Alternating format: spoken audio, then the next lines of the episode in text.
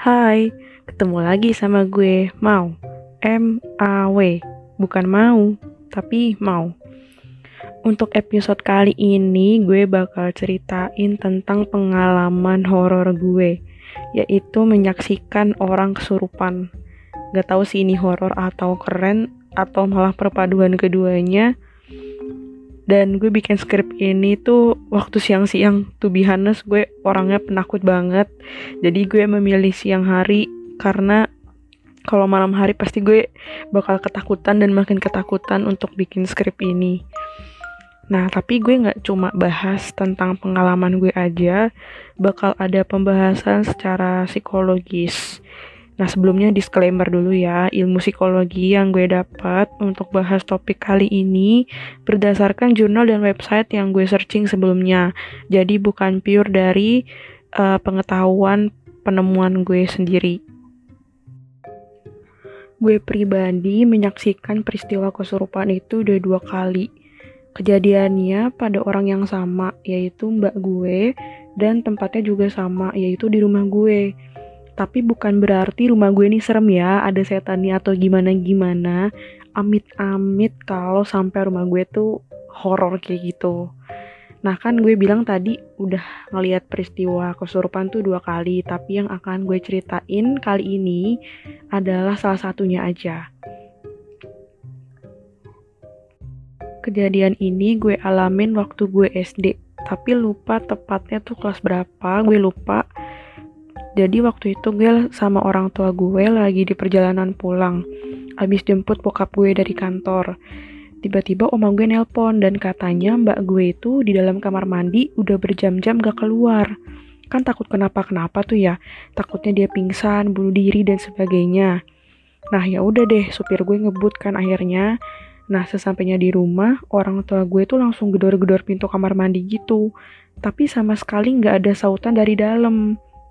Akhirnya, bokap gue ambil kayu panjang dan berusaha ngebuka kunci pintunya tuh dari jendela, jendela atas gitu. Jadi pintu kamar mandinya itu punya jendela di atasnya dan emang dibiarin terbuka dari lama.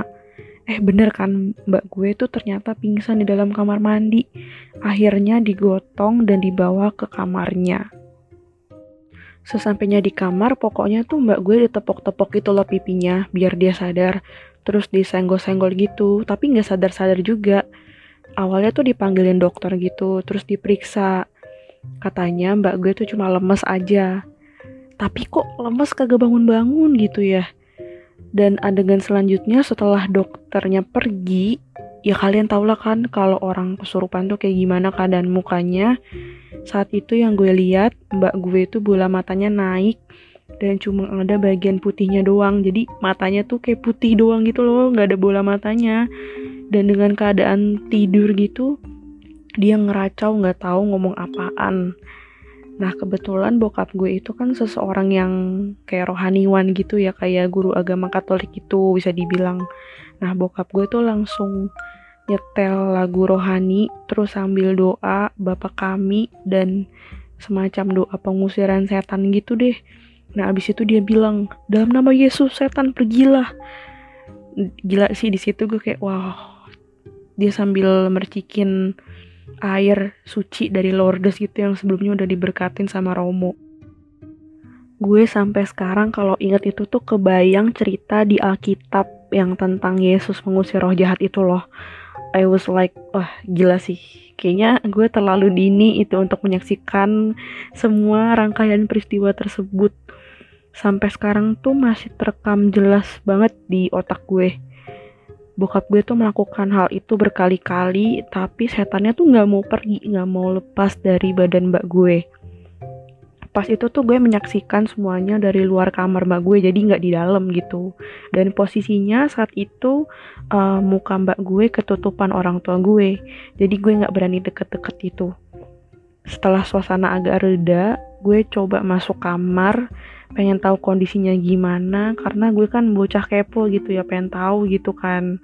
Di situ masih ada tuh nyokap gue lagi duduk di kasur terus sementara mbak gue ada di lantai posisinya. Nah tiba-tiba tuh mbak gue ngomong kayak gini saya mau ikut nenek itu.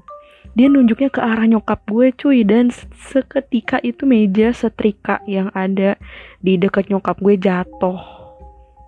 Gila itu itu kalau ngomong ini ya gue masih bener-bener inget banget dengan jelas peristiwanya kayak gimana tuh meja bisa jatuh.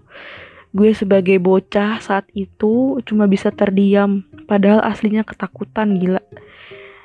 Gue kira kan udah reda ya which means setannya tuh udah pergi tuh. Tapi ternyata malah belum dong. Dan setelah itu gue gak mau lagi lanjut ngeliatin peristiwa tersebut dan gue pergi tidur. Jujur aja, kadang peristiwa semacam ini tuh masih sangat sulit untuk dicerna sama otak gue. Meskipun kita tinggal di negara yang emang masih kuat banget kepercayaannya tentang hal mistis. Kita tahu kalau hal mistis gak akan bisa disangkut pautkan dengan logika, karena nggak akan pernah nyambung gitu kan. Gue sempet penasaran sih dan searching di internet. Kalau dipandang secara psikologis, kesurupan tuh apa sih?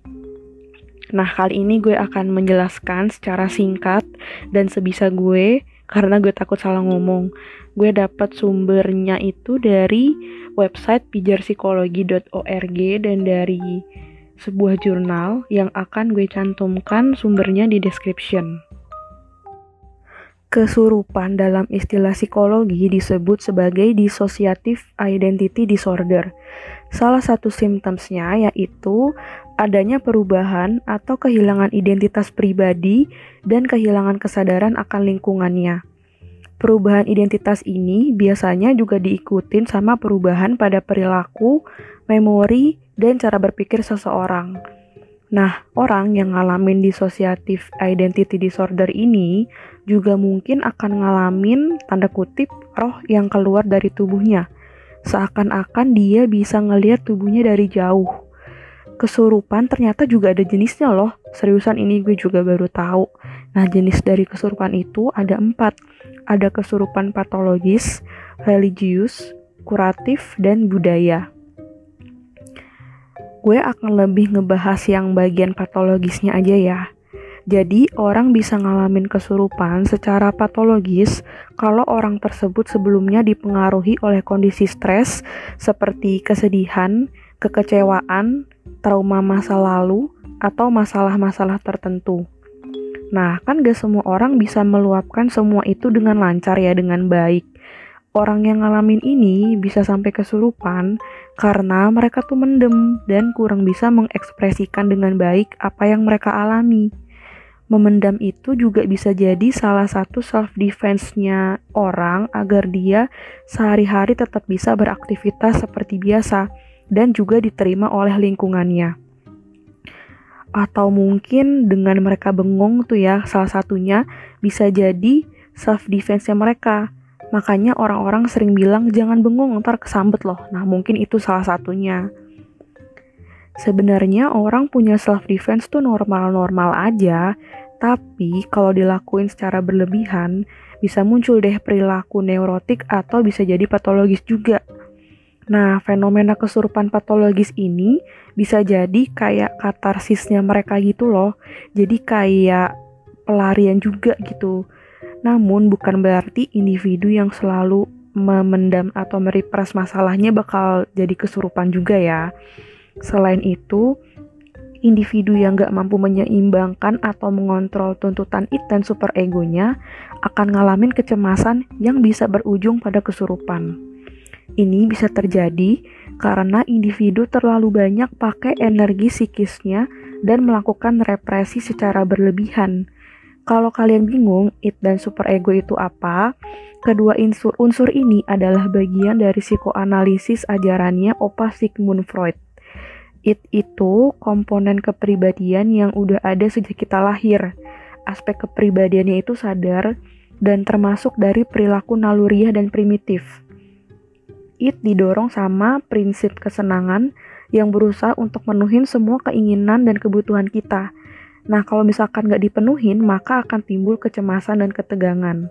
Sementara kalau super ego itu, gambaran kesadaran akan nilai-nilai dan moral masyarakat yang ditanam oleh adat istiadat, agama, orang tua, dan lingkungan. pada dasarnya super ego itu tuh hati nuraninya manusia. Jadi super ego itu kayak ngasih pedoman sama manusia untuk membuat penilaian, baik penilaian yang benar atau penilaian yang salah. Nah, orang kan mendem tuh ya dan merepres sampai ke alam bawah sadar. Ketika orang tersebut mengalami kesurupan, biasanya mereka akan mengungkapkan dan mengatakan hal-hal yang tidak diutarakan dalam kondisi sadar. Kayak contohnya, orang kesurupan kan biasanya berteriak, jadi brutal, histeris, marah, menghujat, dan mengeluarkan kata-kata kebencian.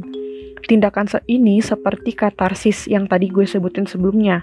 Nah, katarsis ini adalah salah satu usaha yang dilakukan seseorang untuk mengungkapkan emosi yang dirasakan. Katarsis tuh jadi sarana seseorang untuk melepaskan ketegangan dan kecemasan yang sedang dirasakan. Menurut pandangan gue, masyarakat belum memahami betul sih cara penanganan dan pengetahuan yang tepat ketika dihadapkan pada peristiwa seperti ini. Kayak belum menggali lebih jauh aja gitu. Mungkin karena pengaruh kepercayaan atau budaya yang sangat kuat juga kali ya. Jadi cuma tahu sebatas sampai di situ aja. Padahal orang yang dianggap kesurupan belum pasti disebabkan karena pengaruh roh jahat loh, malah bisa disebabkan dari dalam diri sendiri. Tapi mungkin pelan-pelan kita bisa saling mengedukasi satu sama lain, dimulai dari diri sendiri. Meskipun terkadang gue juga masih suka percaya sih bahwa hal-hal berbau gaib itu ada. Gak ada salahnya kan kalau kita belajar dan menambah pengetahuan, meskipun ya sepele sih soal kesurupan yang mungkin orang gak bakal pikirin lebih jauh. Oke, sampai sini aja untuk episode kali ini. Semoga episode kali ini bisa sedikit mengobati rasa penasaran kalian terhadap peristiwa kesurupan dan gue juga mau ngasih tahu sekali lagi bahwa pengetahuan yang gue ceritakan di sini gak murni dari diri gue sendiri, melainkan gue dapatkan dari website dan jurnal psikologi. Jangan lupa jaga kesehatan dan tetap di rumah aja.